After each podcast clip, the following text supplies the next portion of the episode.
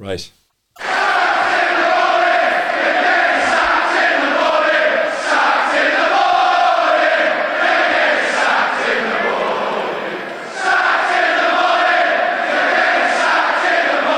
We're getting sacked in the morning. The stresses of soccer management.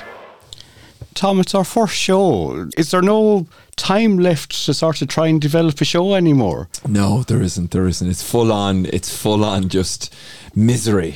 We love the misery here. But for a manager in the current scene of soccer in Clare, there must be pressure involved. And I think this week we should talk to a few managers to get this show on the road. I, I think we should, but first, first of all, we should sort of uh, welcome our listeners in and introduce the concept of the show. So, why don't you sort of tell people what we're about? We're about speaking football at a local level, specifically East Clare, and we're going to talk about the men this week. And next month, we're going to talk about ladies' football and we're going to get a little bit of gossip. And really, we're going to take it from there, you know, because there's a lot to be gained about knowing local knowledge and tuning into your local radio station. Exactly, and you're listening to Scariff Bay Community Radio. This is a, a, show of 90 minutes, we'll say the, the Clare Football Show, which hopefully will be a, a monthly staple on the radio uh, airwaves of East Clare and will be also be available for download on podcasts uh, shortly after its broadcast. So basically,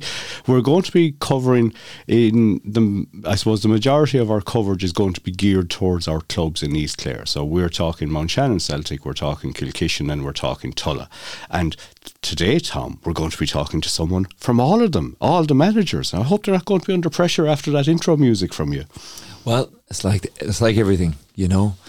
You got to begin where you hope to go, or is that the wrong saying? Not the uh, what you call it? It's not start where you hope to finish. Is that what it is? There's that wonderful one of those wonderful sayings, but then again, you're just thinking of Donald Trump now. This is a soccer show; it's not politics. Uh, do you know what? Considering the month that's in it, make Halloween great again.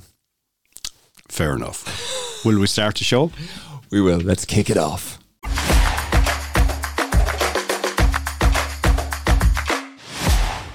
Now, Tom, first show, first guest. Delighted to welcome Mike Moloney, manager of uh, Tulla United uh, Premier side. Last season in the Premier, survival a bit like Bear Grylls. Yeah, I suppose a uh, very young group of players. Uh, we hadn't been in the Premier for a few years, uh, and it was really about uh, giving players experience, the pace of it, the physicality of it, and it took a period of time, probably up until Christmas, for the lads to begin to adapt and then there was a little bit of a break at Christmas. We had a chance to circle the wagons, and we were really competitive for the rest of the season. Uh, we stayed up, albeit in a playoff at the end of the season with Cool, and got to a cup semi final that we lost on penalties. So I suppose all in all, it probably exceeded our expectations a little bit. But yeah, it was a learning curve for the lads that hopefully that experience now bringing it into this season will mean that we'll be more competitive than we were last. And tell me, when it comes to getting players up to speed, it's it's a very difficult thing to do when you have players that are coming in new, fresh, that haven't got an awful lot of experience, especially at that level. Is it all about the coaching and repetitions and as much soccer as you possibly can get in in the kind of the off season or pre season? Well, look, we've got a very young group of players, but they're not inexperienced. So they might be inexperienced at playing adult level in Clare, but they've all played underage for us for, you know, eight or 10 years. And we've had a couple of very successful squads. Our 2003 born and 2005 born players have both had good runs in national cups, and a lot of them have played underage for Clare. They've played in the county grounds more often than I have. They've played in Aim and DC Park. That you know that kind of experience, and uh, so I suppose even though there's that look of them of being very callow when push comes to shove, they have a lot of experience from playing. All they need really was being able to step up to, I suppose, the physicality and the speed of the game that they wouldn't have been used to.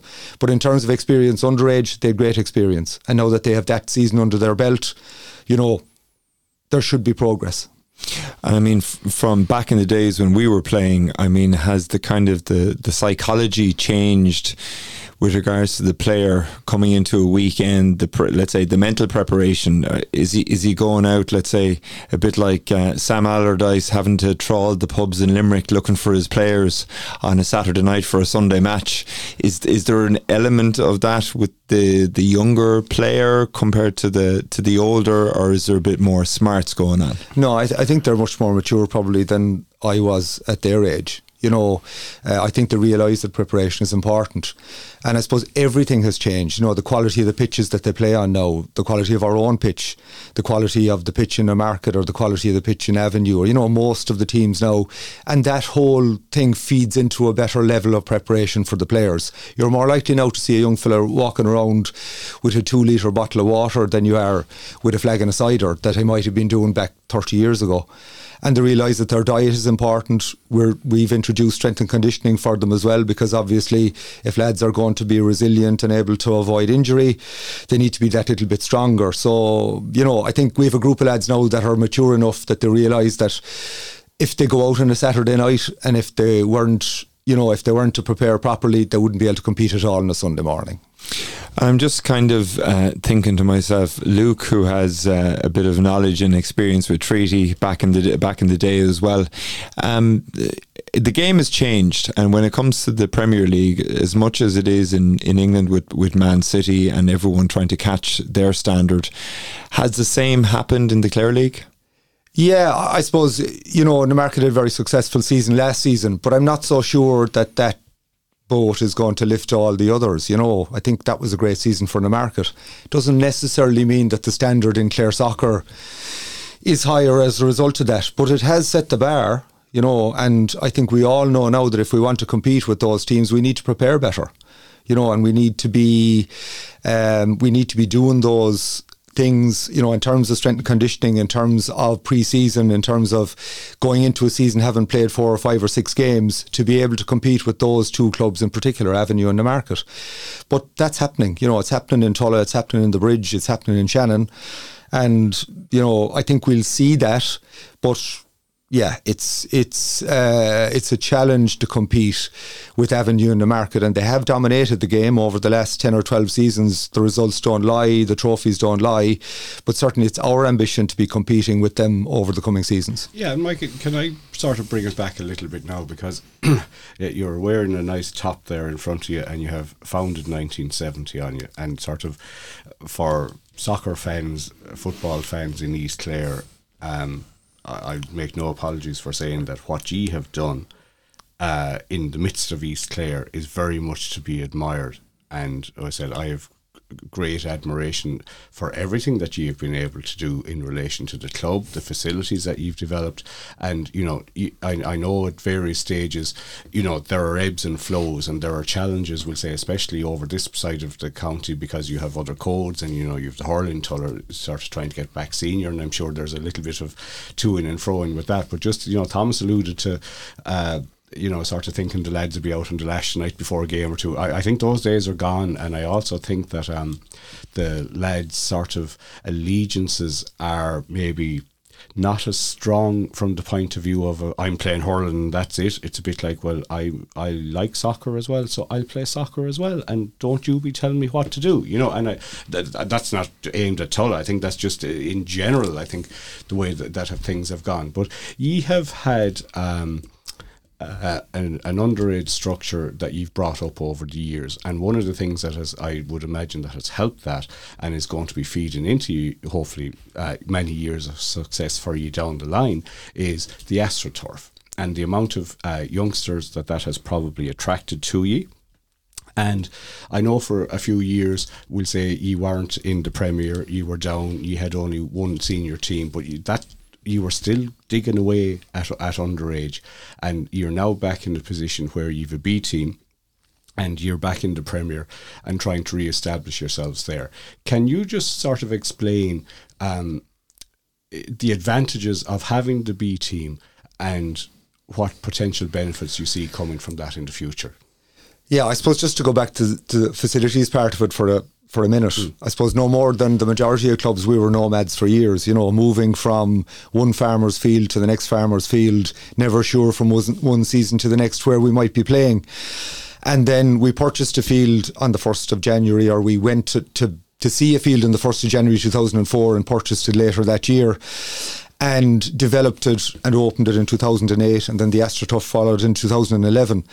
And there's been huge drivers in the club, you know, Dennis Corrie, Mike Hoy, Stephen Brady, Barry Murphy, more probably than I could name. And it's been piece by piece. You know, there are no quick fixes to not having anything of your own. You know, you have to go and buy something, you have to get grants, you have to spend money. And now we're seeing the benefit of those developments Yeah, that, have, that have 20, taken it's place. tw- It's 20 years since you first went to go buy a pitch. Yeah, it's yeah. sort of 16 years since it first opened. It's 10, 11, 12 years since the Astro opened. Yeah. But it's now that that's coming to fruition. Exactly. You know. Yeah, and I suppose the advantage that the having good pitches of your own means you can play in a particular way. You know, so you can play very constructive football because you've got two carpets of pitches. In terms of the Astro, it allows you to play 12 months of the year. Yeah. So that that time when you would have to take off a period of time uh, over the winter, or you'd you'd be trying to bring lads out up to their ankles in muck, or you know Which wasn't helping anyone. No, you, you know, be exactly. real, real, real, Yeah. realistic about it. We were used to it, you know. So, Yeah. So that, that's how, how and now. Yeah. every youngster expects that they're going to have really good facilities and they expect that they're going to have a really good standard of training because of what the experience they're having at other uh, clubs and, and in other codes in hurling and Gaelic football or rugby or wherever they go. And we're competing with that, but in a sense, we're not really competing. You know, for me, it they complement each other. You know, playing hurling, playing football, playing rugby, playing as many sports as you can, they do really complement each other. And we've had great cooperation from the hurling club, you know, in terms of access to players. And that cooperation is reciprocated, you know, in terms of we giving some leeway and they giving us some leeway. And I suppose the overlap of the seasons means there'll always be a little bit of push and pull.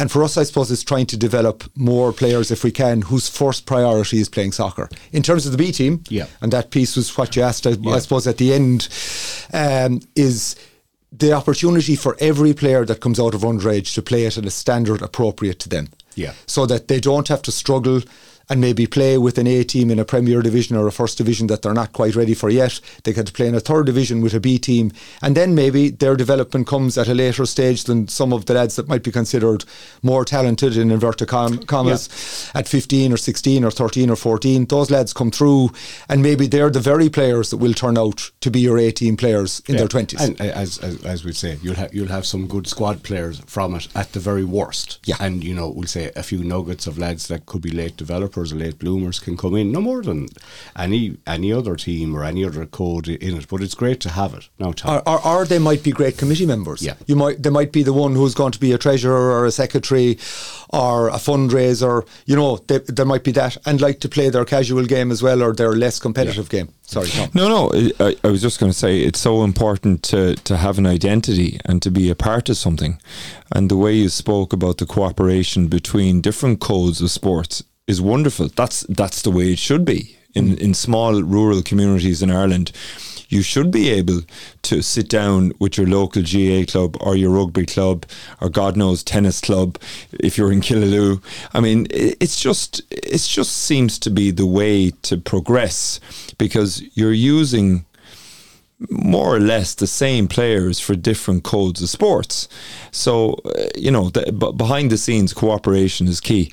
Now, Luke mentioned Nuggets. I'm going to ask you for three key players in your squad. Three key, and that's not being disrespectful to any other players, but as a manager, you're always going to put three players down, or you want three or four players week in, week out, and you'll build your team, the rest of your team, or you fill up your team sheet around them. Who are your three to four players? Yeah, I suppose it's maybe harder to name them than it might be at a club where all the players are so young. So, you know, we've got a lot of young players that have come up together. And a lot of those are really talented players, you know. So these are guys who are only turning 20 this year, or 18 this year, or 19 this year. Um, we've got a very good goalkeeper in Simon Kilker. So, you know, uh, played underage for Clare at youth level, uh, has been with the club all his schoolboy life, and uh, you know, a great lad. Just won't turn eighteen for another two months. uh, but terrific goalkeeper and big strong boy as well. Unusual name, Kilker. Kilker, yeah. Um, his parents aren't local, Okay. uh, so they're from a, a, a neighbouring parish. They're from Quin. Very good, very good. Yeah. good. Yeah, no, just knows the name. Okay, Yeah. Simon Kilker. Who are we So- on to? Uh, Jack McSweeney, who is uh, living in the village of Tulla, his mother and father and his uh, two brothers, uh, both all heavily involved in the club over the years. Uh, Jack just turned 20 this year. Uh, again, terrific player, midfield player, uh, and a very good one. And then probably, I suppose, Adam McNamara, um, who again very good player, just turning 18 this year, centre back. Again, has played at uh, at underage level for Clare, 16s, uh, youths. And then maybe just the- fourth one is probably Aina Kalu, again, local Tulla lad. Um, really progressed last season and is a real key player for us now. And again, I suppose the Kalus are synonymous with Tulla. Brian Kalu was uh, a teacher back in my day, and his father Brian is uh, is the principal teacher in uh, the primary school in Tulla. So you know the Kalus go back a long way, and uh, Aina's a really good one. And what position does he play again? He plays out wide left or right. Okay. Uh, what age is Aina, Mike? So uh, Aina will be uh, Aina turns 19 this year. I, I'm uh, flabbergasted in such a lovely way that you have basically told us 18, 20, 18, 19 is the spine of your team. Yeah. Uh, all going great down the line. You're set up for years to come if you have a good spine like that. Well, I suppose the, the the one element that affects every community in Ireland is is emigration, and I suppose as I say, while they're going to college, they're coming back at weekends, or if it's Limerick, they're probably playing and training midweek. But as I said, the, the temptation to move abroad because of either full employment in Ireland or just to seek your ambition somewhere else, uh, you know, as I said, you you might lose half of them by the time twenty three comes along or twenty four. But the thing is, you have no uh, way of guiding that. That's just the future depending on what it is. But as Luke says, I mean, it's such a well structured base for your team to go forward for the next three or four years. You know, there's you're going to be challenging for uh, cup competitions and uh, hopefully the league as well. Yeah, and I suppose I've just named four there. I could have named another four, another six, Sure, or another absolutely. eight, all around the same, you know, age cohort. And I suppose the challenge for us is to keep producing those good young players every year. Okay. You know, because every club, whether whatever sport it is, you can produce that great crop. You know, people Yes. say, you know, the class of '92 for Man United. Yes. But are you producing it every year? Are you getting those two or three or four or five good players every year? And that's the challenge for the club and our coaches and the consistency in our coaching that we're producing those good players all the time. And then for the lads who maybe aren't quite as good as that, that there's a B team them there for them. And look, inevitably, young fellas are going to travel. Thankfully, we're in a time where there's full employment. So if somebody wants to stay and if they want to get a job in Ireland, there's a great variety of jobs. We're very lucky. Beckman Coulter is on our doorstep in terms of a local employer. And then, as we were saying before, we you know we started our chat. Um, we're right in an area in Tulla where we're very close to Ennis, we're very close to Limerick, we're very close to Shannon, we're very close to Galway. So somebody could be based there, and they're literally only 45 minutes of commute up the road to go to And Johnson and Johnson sure. or to go to Absolutely. you know, into EI and Shannon or to go you know wherever it is. There are employers close by for the most ambitious of lads, Sure. and and then I suppose can we build the loyalty for them to stay playing football with us? Because if they do go there to work, the temptation might be to play with one of those clubs closer to them, you know, wherever they will be. And that's where that piece comes in, that But, loyalty but I, piece. I, I, I, I think that just looking at what you have, Mike, you can start to say, you, you know, you've, you've mentioned four, there's probably another four or five that are in around the same age group, all the rest of that. To have got to and be competing in the Premier at that age, and they're all, you know, if they're all pretty much in, you know, in within a year, a year or two of each other, I think that's a great way it's a great reflection of the club, and I think it's as we alluded to earlier, you the pitch, the Astro, and he said those kids are coming up, and they've come up with you over a period of years. It's not as if you know lads have sort of just sort of landed in and said, "Just I'll go over and have a look and see what Tulla are doing." These are lads you've sort of nurtured all Yeah. all the way up, you know. So it'd, it'd be great for you. Can I ask you, uh, without giving all the managerial secrets away, what would you pertain to be the style of play you would like to see your team play? Yeah, I suppose very much we're about playing out from the back. So, you know, we take risks because I suppose the standard of our pitches is so good. Yeah. Half our games are going to be at home. So there's no excuse for us kicking it as far away from the goal, hoping it doesn't come back again for a while.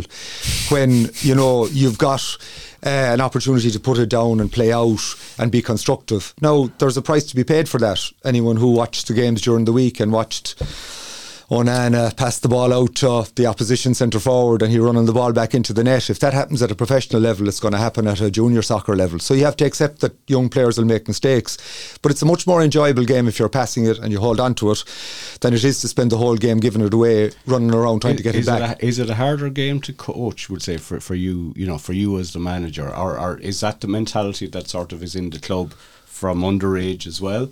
Um, and I said, how, how how how can you cope with that? Shall I say? Well, I suppose, you know, when we speak about developing players, we have 50 active coaches in the club at the moment. We have a coaching coordinator in Clive Slater, and you'll be familiar with Clive, yeah. Tom, who's doing a, an absolutely terrific job. And then, you know, we've got Johnny Reedy, who's over our academy. We have uh, Barry Murphy, who's heavily involved with a couple of different sides, including our junior side, and has a really good 2007 group coming through. I suppose the onus is on the coaches to coach the way the club would like. And we do have a coaching manual that mentions and that lays down the way we want to play. Now, at the end of the day, you can't do too much reaching into every age group and saying, you know, you have to do this or you have to do that. Coaches will coach. But I think from the way the adult teams are playing, the young players can see the way you're expected to play. And there is a challenge involved in that, but it means that the more they do it at underage, the more they'll be ready to play at an adult level when they, you know, graduate to that at 16 or 17. And uh, before you yeah, go ahead. just ask one, one question. Does that permeate specifically in the Premier? Is there a difference, we'll say, between the Premier and we'll say the lads playing in the third in the third division? Is it a bit like that? You're trying to coach this in, into everybody, but that it might be more beneficial maybe for the lads in the third, whereas in the Premier because the, the grade is that bit higher that a lot of the other clubs are probably aspiring to do the same. Or is is the game that much different? You know the the, the approach that clubs and other managers take to how the game is played has it adapted? You know it, as I said as the, the big jack days of put them under pressure and hoof it up the pitch. I'd imagine that's probably gone for a lot of teams is it? Or, yeah I, I suppose the way that some teams feel the only way they can compete with with the avenues and their markets is to be very direct, you know, and to be tight and defensive. And I suppose that's not something that we aspire to, you know. And there are a number of clubs that are trying to play the game very constructively. And for me, in some ways it's easier to do that in a third division than in a Premier division. You know, if you've got a good bunch of young players and all our B team players, pretty much we have a few older lads, lads in their 30s playing with the B team, but in general it's more young lads. And we're trying to get them to play the very same way. And sometimes you have more time and more space to do that against teams that aren't quite as athletic than in the Premier division where, you know, it's very competitive and it's very quick and uh, if you take a second touch, then you're not going to get a third one. So I suppose it's that's the way we want our A and our B team to play. That's the way we want our underage teams to play. That's the way we're going. But listen, it's a it's a brilliant, um, I suppose, focus to have, you know, and a philosophy as well. And uh, all I can say is that having you in studio tonight, and I know you've got coaching to go to this evening, and uh, we really appreciate you coming in. You've given us a fantastic insight to what Tulla is about, and we really, really appreciate it. So, for our very, very first show on uh, Scariff Bay Radio, uh, thanks a million for joining us this evening. That's Mike Moloney, uh, senior coach with uh, Tulla United in the Premier League. Now, we're delighted to have uh, Fergus Donovan on the phone to us this evening. Uh, he is the manager of Kilkishen Celtic, who are also in the Premier League this season. Fergus, uh, thanks a million for joining us here on Scariff Bay Radio on our new soccer show. How are you doing? Good now, Tom, yeah. Brilliant. Listen, um, can you give us a little bit of a, of, a, of a quick summary on the end of last season and how you made it into the Premier League? Uh, yeah, we were in a three horse race for the first division last year with um, Shannon Pound B and Shannon Hibbs. Uh, we were in the hunt to win it right up to the closing stages. We um, we lost the way to Ennis Dynamos If we'd have won that game and our remaining fixtures, we'd have won the league. But unfortunately, we lost that that night. So we made up for the following Sunday. We, we had a good 3 1 win away to Connolly, which uh, secured our promotion to the Premier Division for the first time in our history. So it was a great reward for the lads for a tough season, you know. And I, I know from my own soccer with, with Mountshannon Celtic that you've always had a fantastic underage setup at Kilkishen. Even when you wouldn't have had a senior team that would have been in the Premier or First Division, the underage seemed to be, let's say, a key part of the club and its foundations. Is that the same today? Yeah, we the, the underage went for a while, but we started now recently again, and um, we're delighted to have have five teams now this year under nines, 11s and 12s boys and under 10s and 11 girls. And hopefully grow now next year of more teams, you know. So there's some fantastic players coming through from the village. And tell me, I mean, Kilkishen as a as a parish as such, do you draw your players from lots of different areas in East Clare or Ennis, or where does your, your cohort of your squad come from? Mainly from Kilkishen and O'Callaghan's Mills. We we have players from Broadford and Tulla joining us as well, like but mainly from Kilkishen and O'Callaghan's Mills would be the, the, the, main areas we get our players from, yeah. And tell me, has it been a, a, massive attraction for, let's say, new players to, to come and join you because of stepping up to the Premier? Yeah, I suppose it would be like we, have signed two new players now, Paul Toohey and, and Paddy Fitz are two two new players to come in, like, but we've also got a few more from the village to sign for us. Um, so it, it's it's nice to be in the Premier Division. It's great to be there, really, you know, and uh, it's a higher level, but it's definitely something we're looking forward to. And what experience have the, the two new lads that you've signed got, let's say, when it comes to the Premier? I will. Paddy would have played for Mountshannon in the Premier. I know Paul would have played as well in the Premier before. And we've had Dennis Murphy play as well. Dennis would have played in the Premier with Tulla and Avenue in the past as well. And Dennis, I, it's funny. I would have actually played against Dennis back in the day. He was a, he was yes. a young he was a young lad, and I was an older an older player, and uh, very competitive centre back. Yeah, he's a fantastic player for us. Dennis rejoined us in 2017, and we've come from the, the third division up to the third division now in the last uh, four, three promotions, four years. Like you know, and Dennis has been a mainstay of the team with us. He's also assistant manager the last few years with me. You know, so it's fantastic that we have him back. No, great. Uh, always was a great player. I mean, that's, yeah, that's, a, that's a fantastic rise to, to go through the let's say the divisions. And would you have most of the heart of the of the team still there that would have began in the third division, or or let's say have have lads fallen away? No, we'd have we'd have um, a good few of the team that say won the we won the third division Dublin 2019. So you still have Stevie Donlan, Noel Nash, Christy Philpott, Connor Henry, uh, Paul Murphy still with us, Dennis, obviously John Hagan, um, just just oh, Mark Sparky Long as well. You know, so we've a fair crew of lads from that time up, like you know and then a lot of lot more than join say in the second division, they, and they've been together since. Like you know, like we we haven't lost too many in the four years. And tell me, your your ground at the time that I would have been more actively involved with Mountshannon, um, there was, uh, I, I think you were in danger of losing the field that you were playing in at the time. Where do where do you play your football currently? We be played in our original pitch, which is um, Eva's, uh, belongs to Liam and Liz McInerney. We're very grateful that they allow us to play there every year. We had moved up to Scart for a number of years, and uh, we're happy to be back where we are now. So we're back in the heart of the village for the last uh, start of 2017 season. We got the pitch back up and going, you know for you, and that's where your underage would be as well. I just want to bring uh, Luke in now at, the, at, this stage, just for one or two things. Yeah, I suppose it, it's uh, it's great to have, we'll say, East Clare teams competing uh, highly in, in soccer, and to have uh, another team in the Premier is a great achievement. And I said, I know uh, getting back, getting into the Premier this year, you know, it's the first time achievement that for you, you would have, you know, been around the third and the second and uh, and the first on on occasions as well, and Mm. I, I suppose, um, are you looking to sort of try and develop uh, would say from a facilities point of view, you know, uh, you have the underage structures that are there now. As you said, you have a lot more teams coming on board. I, I suppose we're just maybe trying to compare, you know, we'll say to the neighbours over in Tulla, and you know they're on the go since 1970, and it's probably only in the last five six years that the the total fruits of what they have been doing for that period of time is coming to fruition, you know, and they're back in the Premier now as well. And I, am sure there'll be a few testy derbies and East Clare derbies coming up in, in, in, the near future for us to look forward to. And we'll have to get a reporter or two down, to inform. But we'll say. Uh, what what is we'll say you know the the strength uh, of it's all look it's all voluntary. We all we all know that. Uh, are you looking to maybe try and develop facilities down the line or is that something that's not on the agenda at the minute? Uh, down down the line we would like we're very happy where we are at the moment. And um, we also have the the school astro now is being developed into it's actually they're making it bigger now this summer with floodlights. So that'll be a, uh, an area where we can also train too you know so we're happy enough with the facilities at the moment, but we will down the line we'd have to look at it again. Yeah.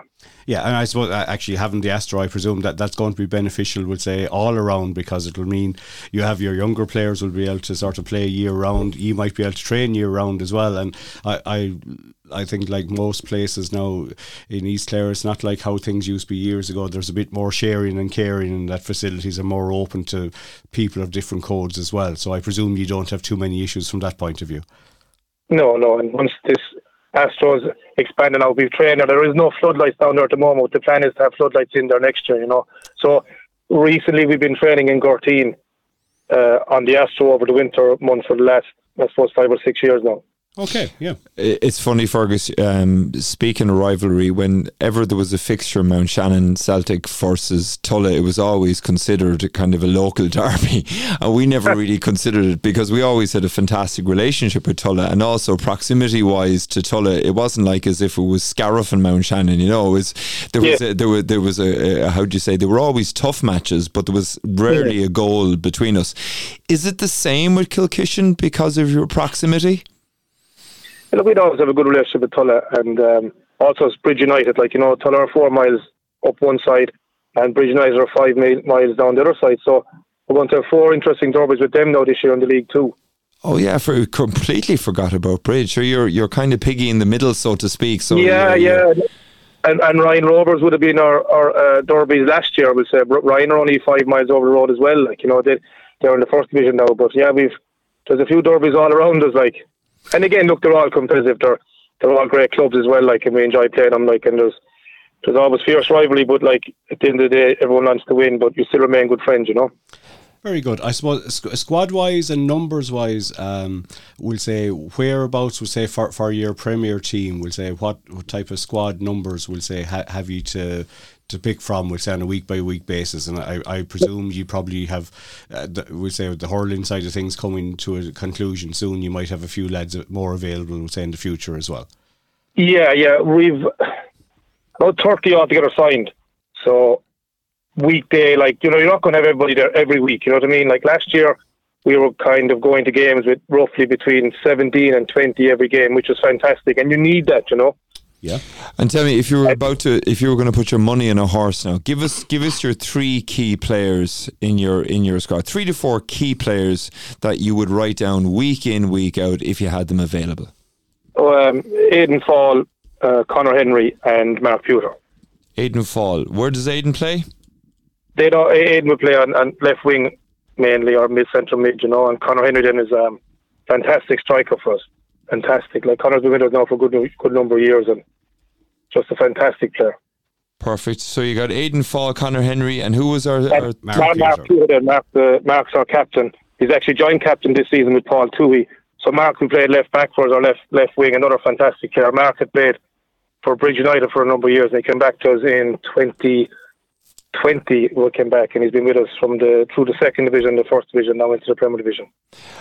And another good player. Oh, well, listen, as I said, there's not always... very good players, Afghanistan, but they, they, they, they'd be three to spring to mind straight away, you know. Very good. I listen, as I said, just because I've I've, I've asked for three, as I said, you, yeah. you, could you could ask for if you had six, you'd make. I could I could give a lot more. A lot more. There's, a fantastic squad there. In fairness, you know, the fantastic squad. So well, I'm looking forward. It's it's great. Uh, I'm just thinking to to have uh, a squad of thirty signed up that's that's mm. that's fabulous, you know, for any team. I would say in East Oh yeah, I mean, our boys in Mountshannon Celtic, we'd love to have thirty players signed up, yeah. and they don't have even close to that. Yeah, you know, because it, it means that you know there are going to be weekends if there's lads in college or you know lads are away or different bits and pieces. But if you said if you were if you'd squads of up to twenty players a game, if you're playing on a Sunday, Monday, Tuesday, Wednesday, or Thursday, if you can have that, that number of players available to you, it, it obviously makes a big difference, you know, from the point of view of, you know, a game mightn't be going well and you sort of say, look, we need to change this up. And uh, instead of having one lad on the sideline who sort of might be on a gammy ankle that you didn't want to really bring on, you know, that you, you, have, you have those options there to bring subs on. But what, what, um, what, what would be your preferred sort of style of play? That, that, that you're trying to encourage, we'll say, for the lads to play? Are, are you 4 4 2, 3 5 1, or some other combination that I, I haven't uh, uh, been kept up to date with? we see sometimes vary, but uh, 4 4 2 would be our preferred option. Like, we like to attack, like, we would like to be sitting back and defend. And obviously, you will have times in this division with a couple of, of teams you might have to do that. Like, but overall, we'd like to we like to go and attack teams you know, and, and go go for the game ourselves. Like. Fergus, I know you're you're caught for time, and I really appreciate you taking the call this evening. As I said, you you were you were rang. Um, how do you say this afternoon? Very late to be asked to come on, on the show tonight. So I really really appreciate it. As I said, it's our first show with regards to Scariff Bay Radio and Clare Soccer that we're that we're launching this weekend. So we really really appreciate it. And listen, um, if you had one hope for the season ahead in the Premier, what would it be? Our, our first goal is to maintain our status. Anything after that is, is a bonus, like you know. But our first year ever up there, we gladly take um, survival first off, and I said anything after that, we'll take it too. You know. Listen, that's um, it's fantastic you've joined us tonight. Thanks a million for that, and look, no um, enjoy the rest of your weekend, and the best of luck with the match on Sunday. Thanks very much. Thank you. Cheers, Bye. Fergus. Thanks a million. Bye. Like all good parties we keep the best wine to last. And now in our presence, we've got Oran Scanlan and William Glass and Colm Kavanagh. Now I need to find out who does what at Mountshannon Celtic Football Club. William, are you the trainer? Are you the manager? Or another? I'm just a player. I'm trying to be as much of a player as possible. I believe you're a bit of a. How would you say? Have you got a Have you got a new coach on board this season as well? As long as as long as we do, yourself? we do. We have a, a fella in from Limerick. He's familiar around the area because he works in the adventure centre with me down the road, Dergyle. Okay. Uh, Brian Crofton. He's he's a very good coach. He knows his stuff. He's trained Annacotty in the past, and he's really brought a different atmosphere to the team, a more professional atmosphere, okay. considering what we've come from. Very good. And, and tell me, Colm Kavanagh, you have been around Mountshannon Celtic for a long, long time. I know you right back to when you were a 17 or even a 16 year old playing 16, for Mountshannon. Tom, yeah. So you're back in the management team again here at Mountshannon, this time in the first division. First division, yeah. We got uh, relegated last year. So we're kind of uh, where we're at, where we're at, we, we're comfortable in the first division, whereas we kind of weren't in the Premier League, like we weren't set for it yet. So this year, pre-season has been very good. So we're hoping to push on, get our hurlers back, and go for promotion. What do you think, William? Yeah, I'd say yeah. that's definitely the the goal, anyways. But we'll take it game by game, yeah, as it comes. Well, you always have to have an aim, and I believe uh, William, you were playing in a foreign league last year, and you've returned to the Clare League. Is that true? Yeah, yeah. But that's that's worth its weight in gold because Oran Scanlan there, he he knows how much dedication means to a club, and to have you back now is you know is brilliant. Oh yeah, well it's uh, it's something I was kind of missing when I was playing in Limerick. I wasn't seeing my friends as much. Okay, and it was more of a is is probably a, a more serious than what I came from in Mountshannon. But there's definitely pros and cons to both, and it's great to be back with the lads I grew up playing football with. And tell me, when when you were playing in Limerick, were you playing up front or were you playing midfield? Where were you playing? I was playing up front. Yeah, I was playing in a front front two. Okay, and would you be, let's say, would you be hoping to to kind of hit the heights of last year playing for Mountshannon this year in the first division? Are you playing up front again? Did you start up front this year so far? Um, yeah, I've started up front. We've, we've played a few Shield games. Like we've done well as a team. We've created a nice few chances. It's just about, I suppose, capitalising and putting the ball in the back of the net. I think um, I think uh, that's the main thing for us now. It's just kind of to get that rust away from last year. Okay. And just kind of bring, like I said, Brian's bringing in uh, a more professional aspect to it. Like me and Colm will tell you, like we haven't seen Mountshannon being trained like this in years. So it's great to have that. I'd say, I'd say nearly since his father, because it's it's like Gary Deere did an unbelievable job. That goes without saying. Do you know, over the last few years, like keeping the club, Martin Mack, Andy Mac, yourself, even Tom. You know, but Brian has brought a different aspect. He's brought a great pre-season. We've hadn't had it in a long time. Like we started six weeks before the first league game, uh, our League Cup game, and training has been very good. But hurling dictates a lot for us, like with players missing, and you know you're going. We haven't had the same squad or the same lineup two games in a row, and we've what nearly eight games played is in shield games and friendlies and stuff like that. So it's hard to get a consistency, but we're hoping to get that now in the next few weeks with hurlers coming back and hopefully not too soon if Scariff going to win the championship. But look at we're we're training hard. Brian is excellent. He's an excellent, excellent coach. He brings something different to it completely, and lads are enjoying it. I think. Mm. And tell me, have you have you lost an awful lot of players uh, from last season, or have you gained players? We've probably we've, we've, we've definitely gained, yeah, gained definitely players. Gained. gained by by a by a few. Thomas, yeah, we did gained a nice few players. It's funny when we were speaking earlier on to uh, Fergus Donovan. He mentioned a familiar name in a player that had joined them and Paddy Fitz was the name. And I said to myself, Paddy Fitz, how many Paddy Fitz could there be in East yeah. Clare? Is that the same Paddy Fitz now that played for Mount Shannon Celtic? Uh, I think he's on the books there. I don't. I I, I, I, th- I, think that's I, I, I think it's still up for debate. I don't think he is signed from. But right. we'll see. He might he might they might think he's signed, but I don't know. Paddy's yeah. a good lad. I don't think he'd he changes colours that quick. Okay, well that Paddy, was a, that Paddy, was an Paddy usually takes a few weeks off after hurling, so right. So I see kind of incubation period. Yeah, we're ho- hoping correct. I yeah. see. And tell me something. The, when it comes to um, getting your best team out, let's say, would you have the same problem that Sam Allardyce had when he was over Limerick FC or Limerick City. He used to trawl That's the pubs. before our time, Tom. Well, it, he used to trawl the pubs of Limerick on a Saturday night to make sure his players weren't out and about and they'd be available for, for Sunday morning kickoff. I mean, it's it's a tough one because you we are in a very rural setting, and as I said, lads will go out and you know, is that discipline there? Uh, there's there's a few scamps in it. Like yeah, yeah. you have the likes of Ronan Dooley. He's a bit of a bowl pup. Like, but you have yeah. you have the likes of Dooley, Ben Harrington, the young lads. It's what you'd expect.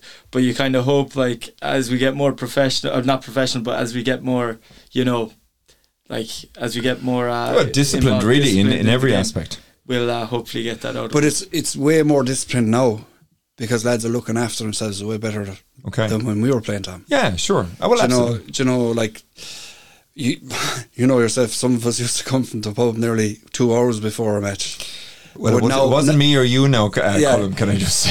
I no names mentioned. but, but, you know, but it's just gone so professional. Well, not professional, but it's so lads are taking care of themselves way more. Like they're actually, you know, well, they're, it, they're not doing that anymore. Like well, I mean, the thing is, one of the managers earlier on was saying how much you're as likely to see a guy walking the street of Tulla or Kilkishen with a bottle of water as you would with a bottle yeah. of a can or whatever. Because again, the same thing applies. Lads are just looking after themselves much better from it, and of course, strength and conditioning is coming into it as well. So there's a, there's an overall, how do you say? Yeah, there's an overall. Um, project going on with your own body and your training and yeah. all the bits and pieces. And young youth isn't what it was, let's say, years ago. Tell me something about injuries and so forth. Um, do you find there's more injuries today than when we were playing back in the 90s and 2000s? There seems to be. I mean, you look at Erik Ten Hag with Manchester United, and William, we know you're a Manchester United fan right? I know it's a bit of a uh, long suffering for the last for the last ten years. Well, that's all I'm saying. But the thing is, Ten Hag is having an awful lot of issues with injuries. So, is it a case that the way players are training today, their footwear, what you, what's your own personal opinion on that compared to? Because I can never remember too many serious injuries when we were playing back in the nineties. Mm, uh, I think there's definitely there's nothing with the technology. I think people are just gone a bit more mollycoddled and soft, to be honest. I think that's the bottom line. I think everyone's more pampered now and they, they're more likely to pull up with an injury and quit. Yeah, well, it's it's a know? good it's a good point. I yeah, mean, and that's just you You, me, no. Imagine telling an glass that you're a small little bit of a pain in the back of your leg. No, I don't think it would be uh, accepted. Well, no. no. Nowadays it is. It is. uh, It's just. It's just the way it is. Do you know, as William says, they're a small bit softer now. Like, Well, then this leads me into my next question. okay, If you had four players out of your current squad with Mountshannon Celtic, that would be key players, right? They would be the spine of your team in so many different ways. We've asked this question to both Kilkishen and Tulla, and they've mentioned three to four players each. What are the four players that you would say? And that's not being disrespectful to any other player, including the gentleman that's sitting there in silence in the studio here, the, because he would obviously. Well, I, I think I'll answer that one. William, Oran, Michael Barrett, so William Glass, Oran Scanlan, Michael Barrett, Michael Barrett, Cunningham. If the four of them were missing, we'd have a serious problem.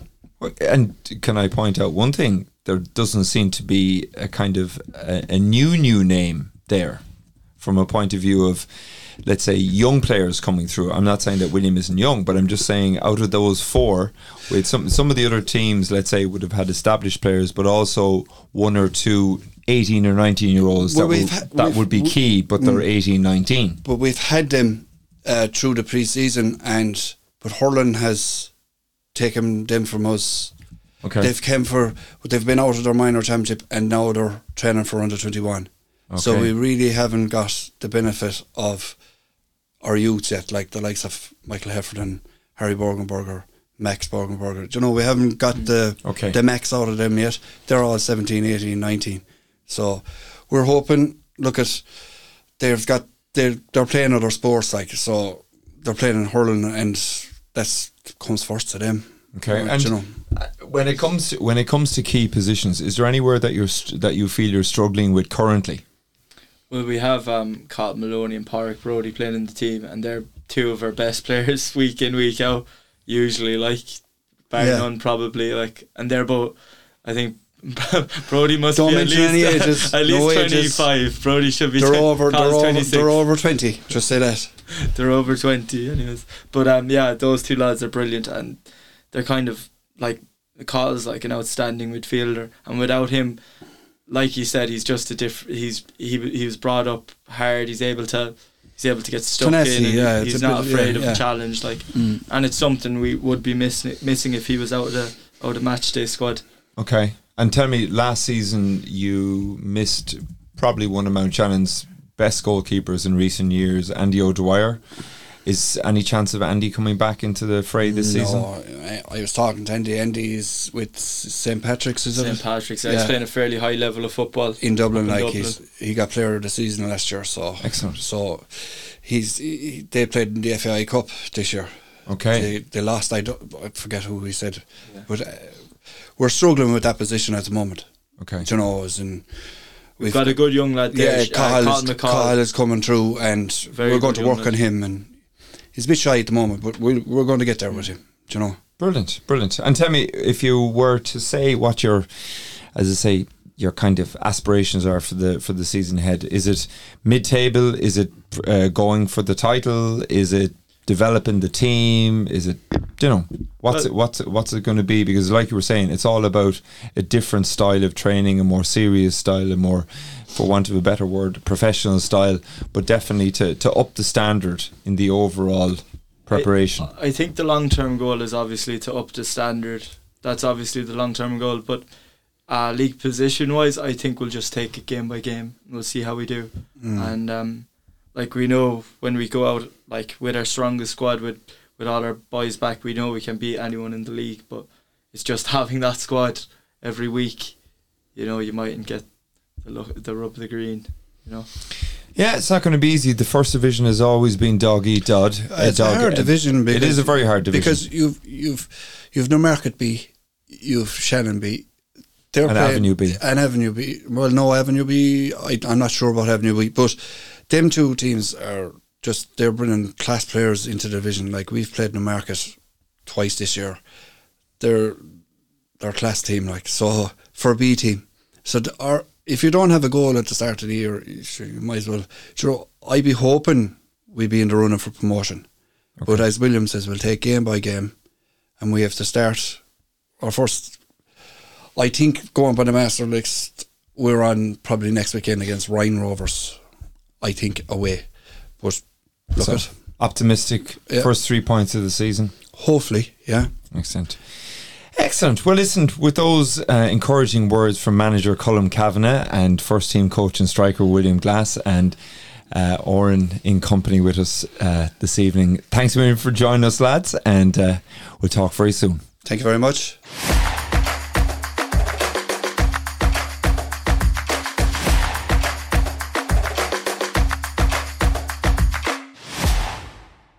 Now we've got, um, how can I say, a legend joining us here, both in media and also in football knowledge. Mr. Jim Madden, former PRO of the Clare League and former chairman of the Clare League. Good evening, Jim. How are you doing? Uh, very well, Tom, and I'm delighted to be talking to the people up in East Clare and uh, to, that you're going to do in a regular sports slot for Clare soccer as well.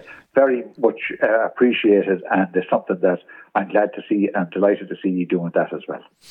Well, do you know what? The dark side of the moon often, how do you say, has its moments. So that's where that's where we're at now at the moment. Do you see? So we can't all be, uh, how do you say, be proud of the the cliffs of Moher and the Burren and all the bits and pieces. We have to bring it over to East Clare from time to time, and we kick a football over here, like you well know, Jim. And of course, we have a very established club uh, in Tulla United with fantastic facilities.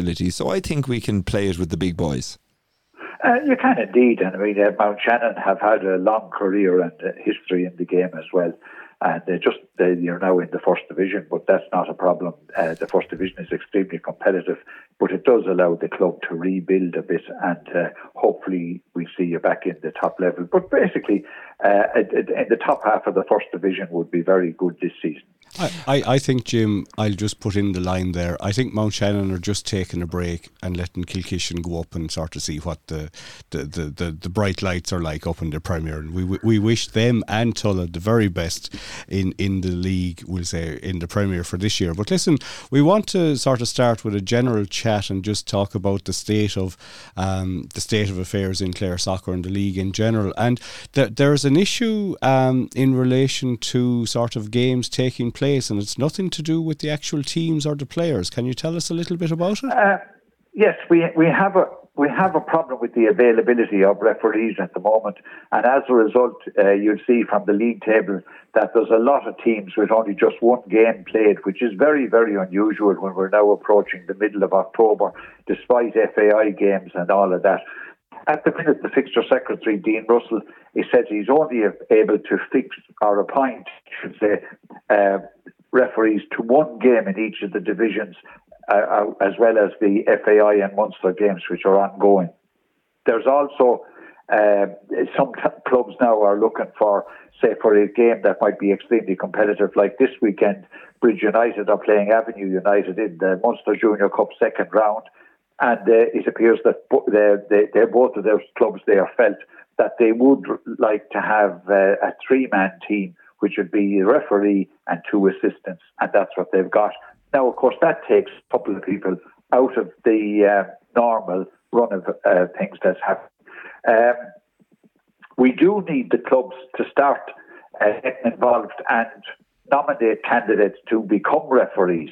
And uh, just to make it uh, quite clear, uh, referees in Clare soccer they get a fee for every game plus travelling expenses as well.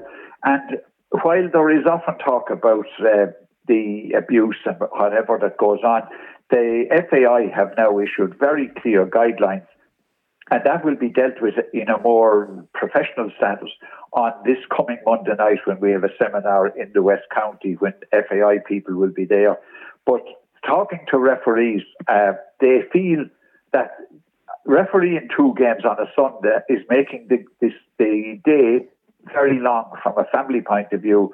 And an experienced referee uh, suggested to me at the early part of this week that maybe we should look at the morning start to be a bit earlier, maybe 10.30, and then have the second game at maybe 1 o'clock, which would mean the referee would be on his way home by 3 p.m. and wouldn't lose all day Sunday with regard to uh, family life and that kind of thing. I think that would be very acceptable to all clubs. There might be clubs that might be a little bit difficult on a Monday, on a Sunday morning, and the referee suggested that we could stick with 11 o'clock for that. because the referee would more than likely be only doing that game.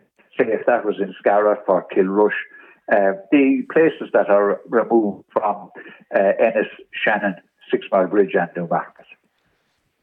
Jim, can I just ask you, um, in relation to that, what is the selection numbers wise of referees? We'll say that the league would have to pull from. We'll say uh, over the course of a weekend, if everyone was available. Well, if everybody was available, we'd want uh, we'd want to be well into uh, the 15, 16 referees. Okay, and we're nowhere and near that at the We have about eight active referees on any given Sunday.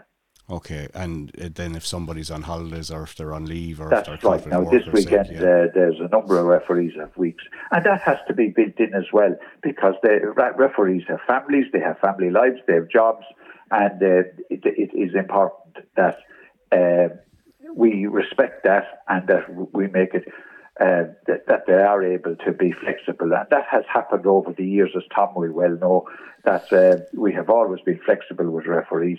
However, as uh, was pointed out to me the other day, it's been quite a number of seasons since we've had any real influx of new referees. The clubs can complain all they like about, oh, the, we, we don't have prior, we having matches and that. If you're not having a match, it means that you, you we don't have referees. And the clubs have a responsibility, in my opinion, here to nominate people to referee uh, games. And the referees will be trained properly, and they will, as long as they fill in a proper match report, we will deal with any disciplinary issues. And that is very, very important that they know that that they are covered. They also, uh, as I said, they get a match fee. They don't have to wait for the end of the season or anything like that for it. They get it on the day, plus uh, a travelling allowance as well. And I gather that that may be looked at at the minute because of rising costs. Yeah, it's Jim. It's kind of, I suppose, life has given us a perfect storm in in lots of ways. In the sense that people are working probably longer. They're probably yep. working at different hours their lifestyle has become, um, I suppose, different in the last maybe five to ten years. Even with regards to COVID, things have probably changed. There's probably a value, um, let's say, at weekends when it comes to family life that wasn't there before, um, from a point of view of your your your Sundays and the pressure that the male or female referee would come under from their partner or spouse, let's say, to do something with the family because they would be working working on a Saturday, that more and more people are working on Saturdays. And the second thing is uh, VAR and technology has stepped up so much when it's come to soccer, not in the uh, completely um, uncontroversially. Uh, based on what we saw last weekend with the Premier League over in over in England, but I don't know how attractive it is anymore to become a referee. It's a bit like the priesthood, you know. I mean, the priests were struggling a few years ago as well. Care, careful now, careful now.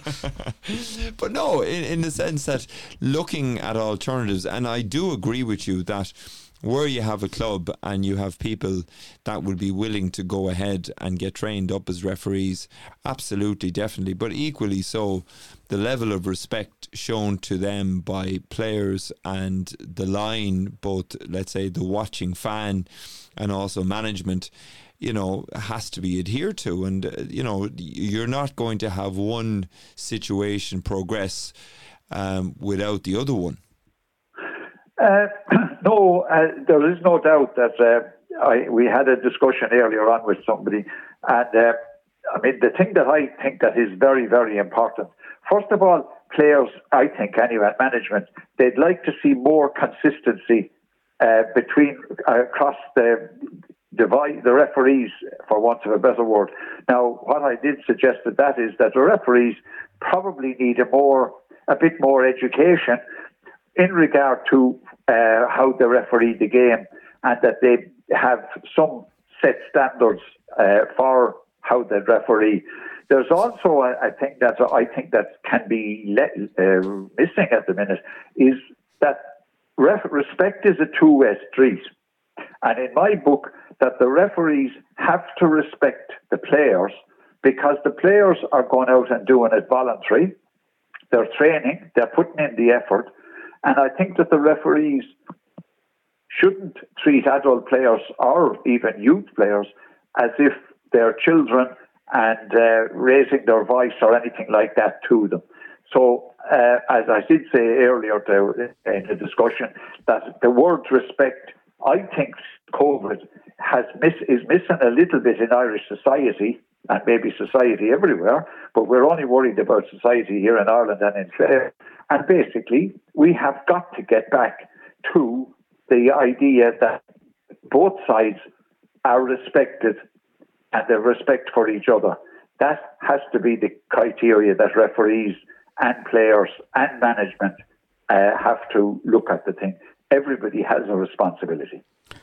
Jim, can I ask you, um, and not just maybe from a Clare point of view, I, I presume this could be an issue maybe in other um, counties and around the country as well, but what role do the FAI take in trying to be proactive in relation to looking uh, to try and get people to, you, you know, p- people that maybe just, you know, they, they don't make it as a player or they're nearing the end of their career and sort of saying to them, look, you, you might have been involved in this, you've the best knowledge of the game, would you like to become a referee? Are there any decent courses out there, or are there any? You know, you, you've referred to the fact that there, there is compensation available for anyone that sort of takes it up. So, eh, I, I suppose eh, you could say, what's the difference between a referee and a and a player? Well, the the the, the player is doing it all voluntary. The the ref would be sort of getting compensated to try and keep an eye on all the people that are doing voluntary, and that's probably how it should be. But eh, is there anything we'll say at well, at a national level that has been done? There, there are there are uh, courses held more on a regional basis to cut cut out travelling and that. Now, the the problem has been in the last couple of years with us in the in Clare has been that the number of people volunteering to take part in these courses has been very very low. That means that it's very hard to bring somebody in to do a course if the number of candidates that are coming in is in very low single figures. Well, Jim, could I could, could could I just maybe make a sort of a stupid suggestion, uh, as I'm prone prone to do, to have people that are coaching the club requires uh, coaching courses to be done. Is that correct? That's correct. Okay, and every club is supposed to have a set number of people that have those courses done. Uh, that is true as well. There is strict criteria now about managing uh, players, and particularly with any kind of uh, if the players are um, youth players, as we would call them, under 18s. Should uh, I, safety I, yeah. and Garda vetting and all of that. Yeah. Now, I presume that, that that's now mandatory. Yeah, that's taken a while to come in, Jim, and I'm sure there was it a little has. bit of opposition to that coming up along the way. But surely, should the next phase to it not be that each club has to try and put, or you know, we'll say that Clare, Clare Soccer has to put forward X number of uh, people to be trained as referees. Uh, yes, and that's down to the clubs to nominate the people. Because remember, the league itself cannot or doesn't have the whatever to go out and say to people, we want you to referee or apply. For instance, people just don't do that. So basically, what it means is you need somebody, uh, an ex player at a club, that might say, well, okay, I'll give it a couple of years. But that hasn't been happening in any great number, hasn't been happening at all, we might say, over the last number of years. We need to get back to that uh, back in the day when Tom would have been playing, he would have known every referee. There would have been a lot of referees around, or a good number, and we would always have had a fairly full league program on every weekend.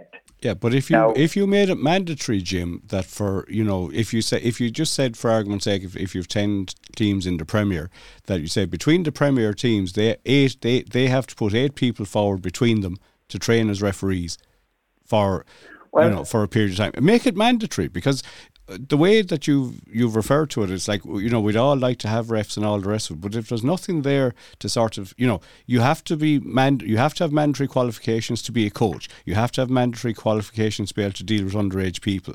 The clubs yep. now should there not be a responsibility put on them? Or Tom's probably go, looking at me here now with the dagger eye, and he's probably going to sort of uh, give, give, out to me for it. But should the clubs not be putting people forward and saying, right, we we have if we have forty people, if we have fifty people in our club, that for every fifty people in a club, one has to be a qualified recognize. It, it, it, yeah, should that I, not be how I it goes? Feel, Tom, or, uh, uh, that uh, Luke, that basically I did submit a bit of a, a, little piece to the papers this weekend, and the champion used it.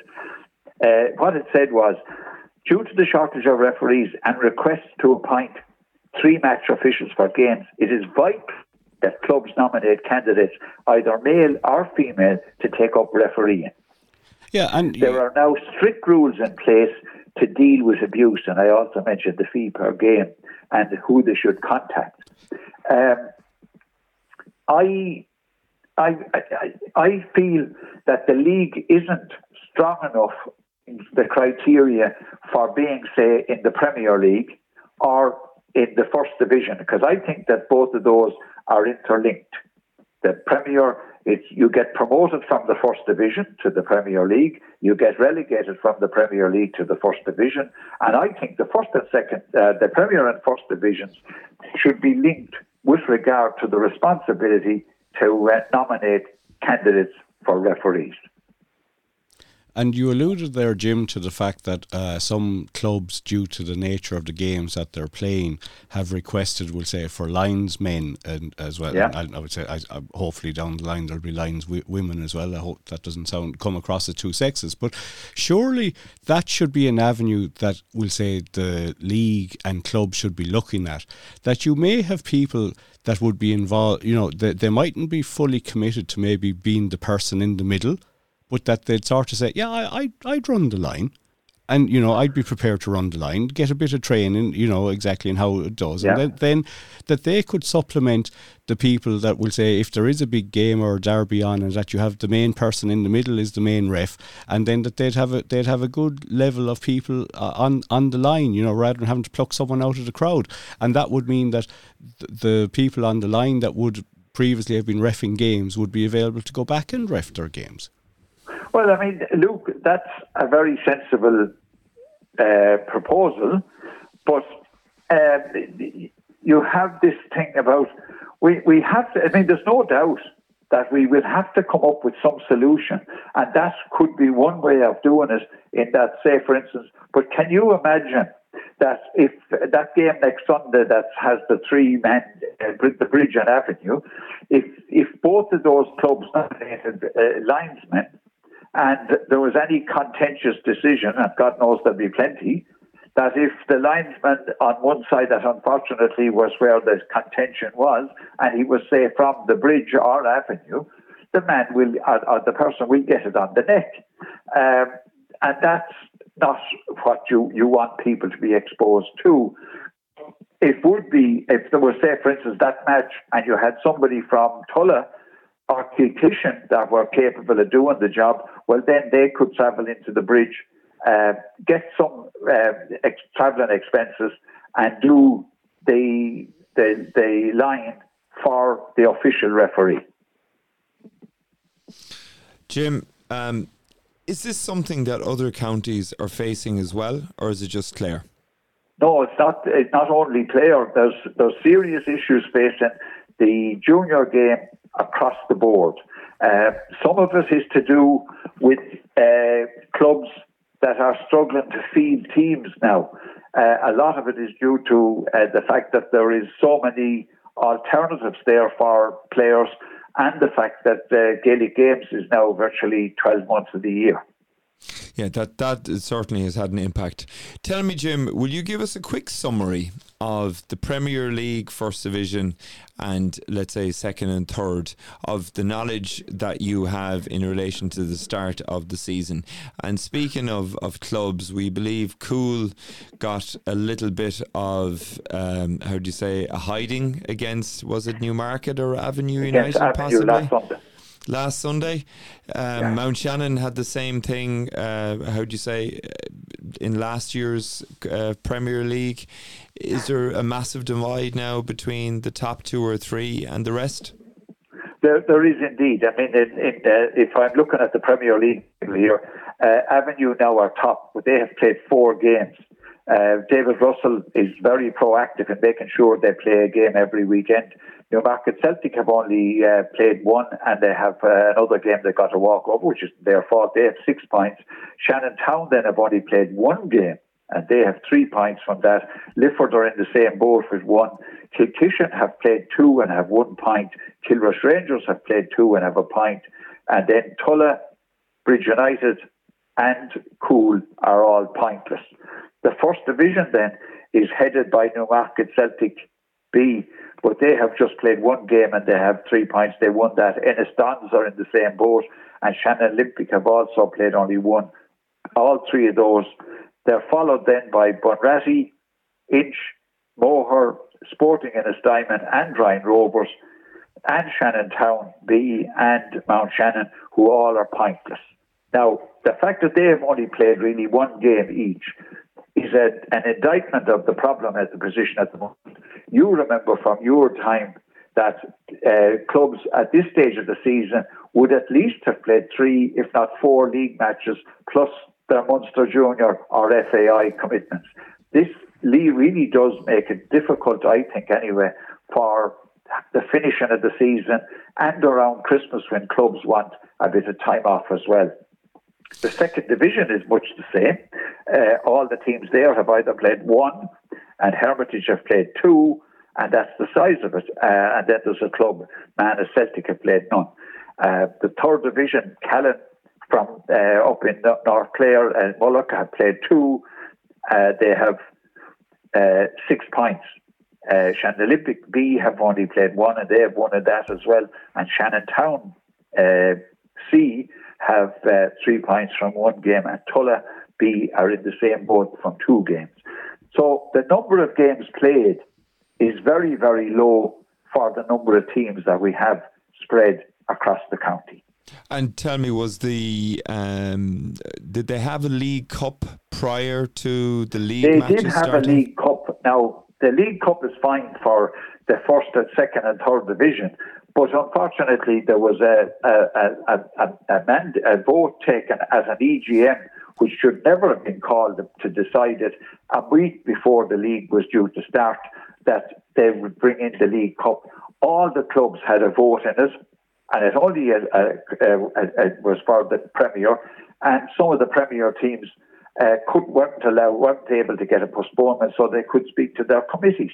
As a result, they were forced into having to play the Hugh Kelly Cup. I thought it was a dreadful lack of respect to the Hugh Kelly tournament, considering what Hugh Kelly has done for Clare soccer when he was a manager at Bunratty, he was a manager at Avenue, and he managed Clare to win their first ever F Oscar Traynor, if you remember, down in Valley. I do, I do, I remember, that, I remember Hugh. Uh, yeah. I found anyway, and I, Hugh and myself were very good friends. Uh, I acted as kind of liaison for him. My job, as he said, was to look after food, the jerseys, and buses, and I did that for the for a couple of years. And then we won the Oscar Traynor, which was an absolutely brilliant day. And uh, okay, we've won it twice since under Donny Garrahy, who has taken over as manager again.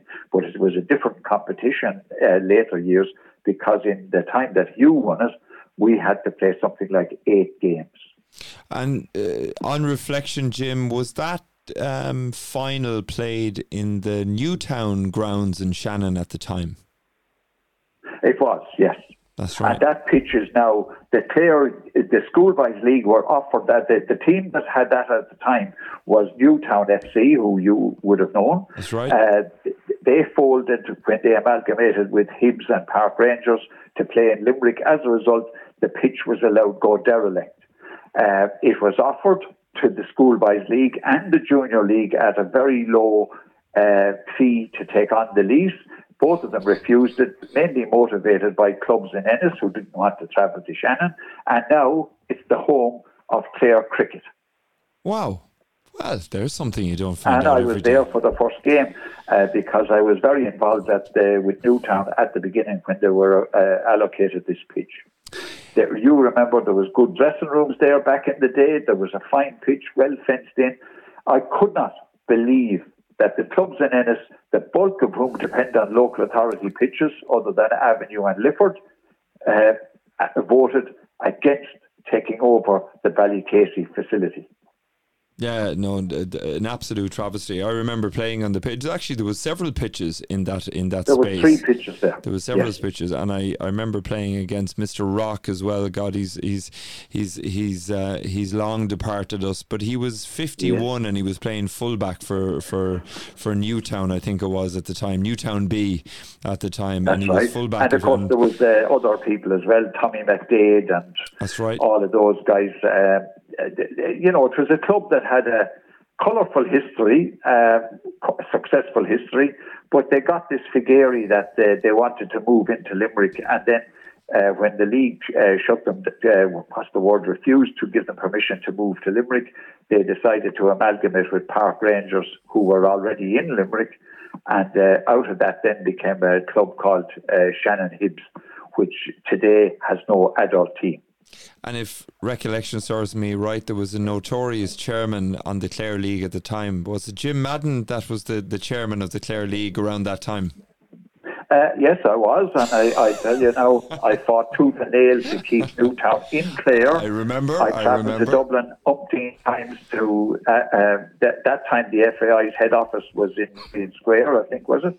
And uh, I also went to um, down to Turner's Cross in Cork with the Munster Football Association. Uh, eventually, I got overruled. That's right. No, I remember it well, Jim. I remember it well. Now, well, Jim, well I, I suppose we should say Clare soccer's lost is Clare's cricket's gain. Well, it is indeed, and uh, there is a lot of people who would around Shannon and, and uh, other who feel very sad because uh, Ballycasey uh, was synonymous with Clare soccer for a long number of years. Uh, on top of being the Oscar Traynor there, uh, the club Newtown had built dressing rooms. They fenced in the pitch. I'd say that it was one of the very early pitches in the county that was enclosed.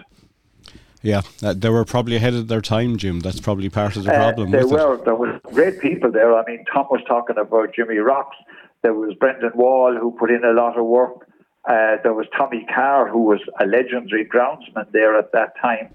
Uh, there was another man I can't think of his name. And the amount of time and hours they put into it, and the pride they took in making sure that everything was immaculate there. Uh, I remember when we won the final, um, the Dublin team that came down couldn't leave the facilities that were there, changing room wise. The, the pitch was fenced in, and the general uh, ambience was very, very good indeed. And sure, and no better result than to send the Dubs home packing with a with a loss in well, their in their no, back pocket. Jim. they're incredibly sporting, and uh, uh, I remember well the night uh, that night after winning the game, we were using the Clare Inn, which uh, yeah, they called I don't know what it's called now. It's the hotel, and it was still there, and uh, the Inn of Poland, I think it's called now. And we had our meal there with the, and they stayed, and by God, they stayed late. Uh, we partied until late. And you know what? And Jim, I was I was struggling for a name to call this part of the show, and I had written down here. I put down Jim Madden's crack, and there, and there you are. You're talking about partying all night long up at the Clare Inn. So you never let us down. No, I mean you you when you win something, and the the, F, the Oscar Traynor was a legendary trophy and still is, though it's not it doesn't have the same cachet as it had then. Uh, you for the first time in Clare, it's like Newmarket last season winning the FAI. You are you have got to celebrate these massive occasions, and we did celebrate it. No, absolutely. I totally agree because, as I said, we, we don't know when the next one is going to come around. And No, hopefully, you don't. You don't. hopefully this weekend the Irish rugby team will do us proud as well over against Scotland. We're not talking about rugby. I know, but Tom. I'm we're, ta- I'm we're talking saying, about soccer. You know about Yeah. about about. Yeah, well, I think I think Tom, you're you're right. I mean, the the country has got behind the uh, soccer team. They've got behind the rugby team. Uh, they got behind the ladies team uh, when they went to the World Cup and gave a great performance. Uh, I wasn't happy about what some of the comments made by some of the team about Vera Pauw, uh, which I thought were very deserved. Right, she was extremely com- conservative in how she liked the game to be played. Maybe she was a little bit old-fashioned, but uh, for players to say that they got to the World Cup in spite of her, I think was totally disrespectful.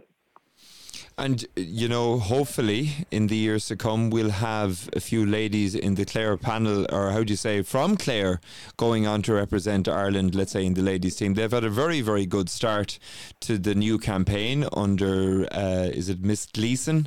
And I think she's the director of football, is it, with the with the ladies in the FAI. But we're hoping to, uh, next time we, we have our show, to include a lot of ladies' soccer as well in the Clare, in the Clare district. So that'll be our next bit of an adventure. But Jim, uh, to conclude our section tonight, um, what would you say? your kind of your your hopes are leading up to Christmas in relation to the different teams um, in the in the league. Do you reckon we're we're going to really really struggle now at this stage to get games off the ground? Uh, well, nationally and in the, the, the FAI Junior Cup and in uh, the Munster Junior, I think that the two top teams, Avenue and Newmarket, and to a lesser extent uh, Shannon, are quite competitive. And both of the teams, they are sorry, the three teams, they are working very, very hard indeed. Of the three, I would imagine that Newmarket and Avenue are going to be very competitive and will get to the knockout stages of both of those competitions. Um, the, the word is that in Limerick they were a bit miffed to see Newmarket going into Jackman Park and winning the FAI Junior Cup. Uh, they beat St Michael's in that, which was a brilliant occasion, a big crowd, great atmosphere. Uh, unfortunately, Newmarket lost the Munster Junior final to regional uh, inside at Jackman Park as well.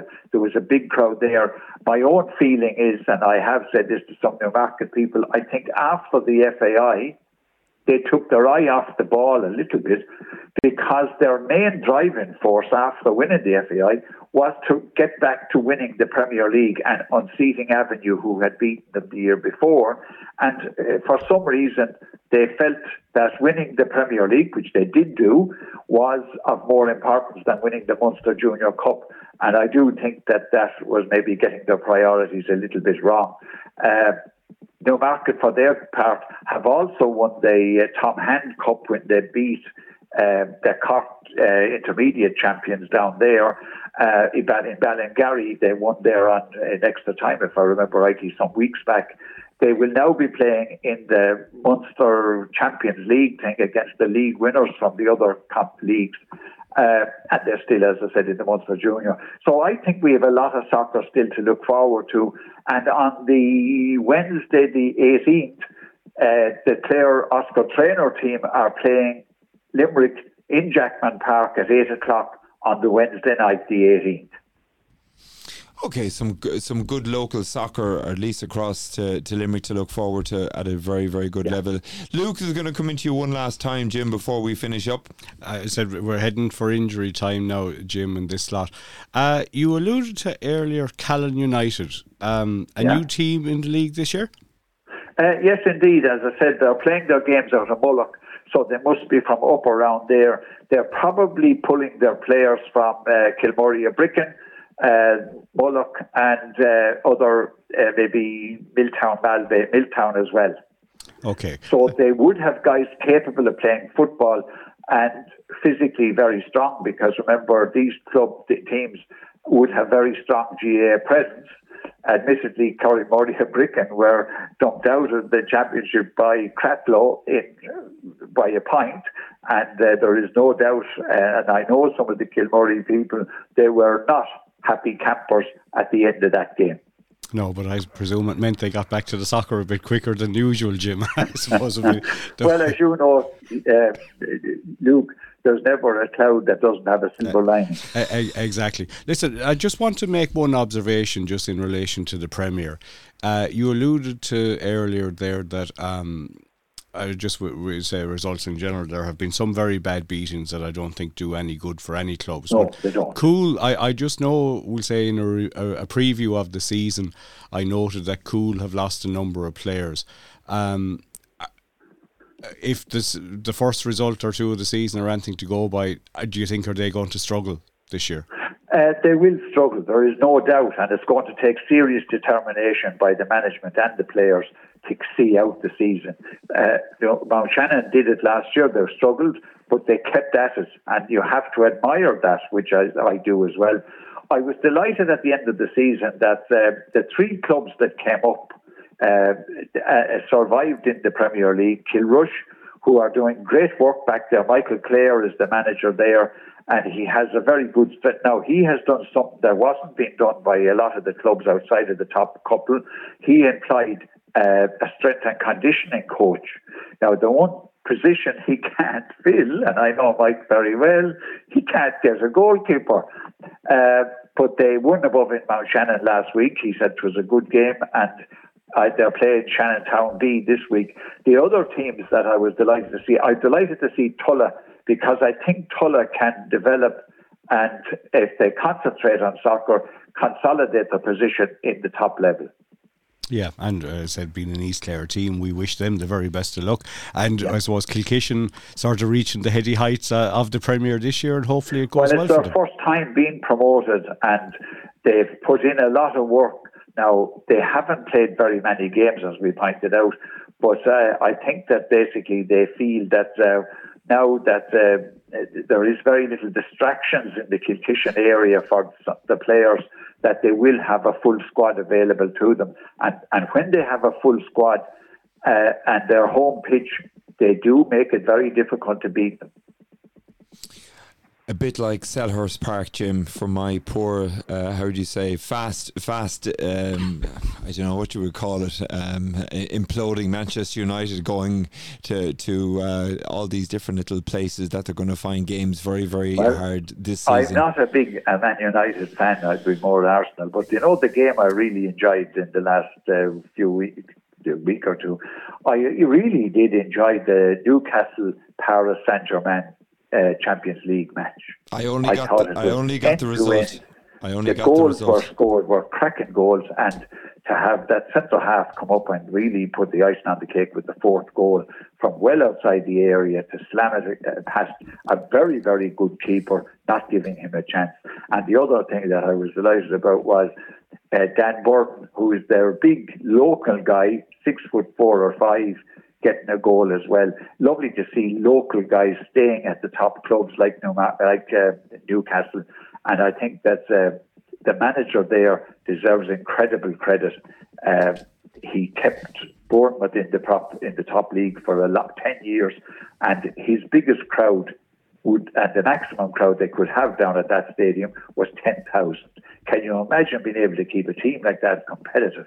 When you're up against teams that have 50,000, which Newcastle would have and Man United would have and Arsenal, and the resources that they have, and to be able to do it, I think he deserves massive credit as well. He certainly, he certainly does, and I think you put you put your finger on it by uh, keeping it local, Jim, and that's what we're trying to do here on Scariff Bay Radio. And I'd like to thank you sincerely for joining us tonight. I know it was at short notice, and as I said, you're you're as ever insightful in all your knowledge of football, and it's brilliant having you on board here for this season.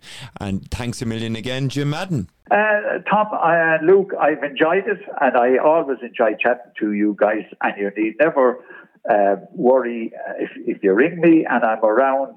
Uh, we can always talk about soccer. The bat signal will be sent once a month, Jim. You have been warned. Jim Madden, thanks a million for joining us tonight here thanks, on guys.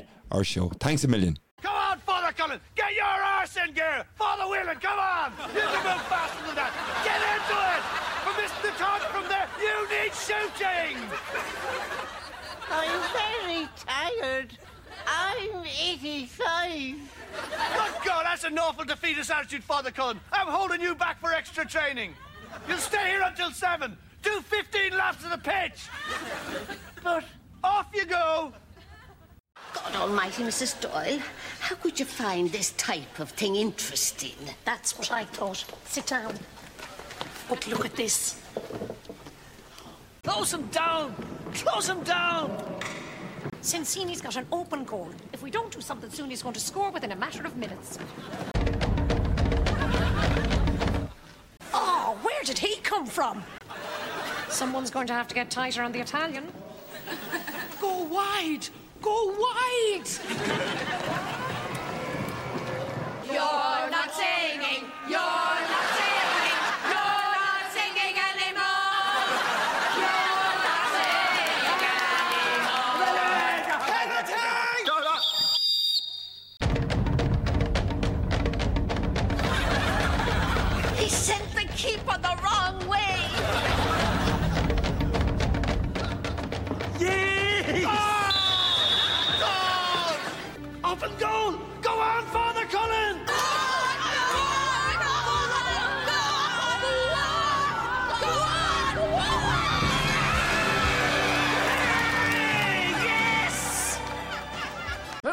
Wonderful. Bravo! Oh, I loved that. Oh, it was great. Well, it was pretty good. Well, it wasn't bad. Well, there were parts of it that weren't very good, It though. could have been a lot better. I didn't really like it. It was pretty terrible. It was bad. It was awful. It was terrible. Get him away! Hey, boo! Boo!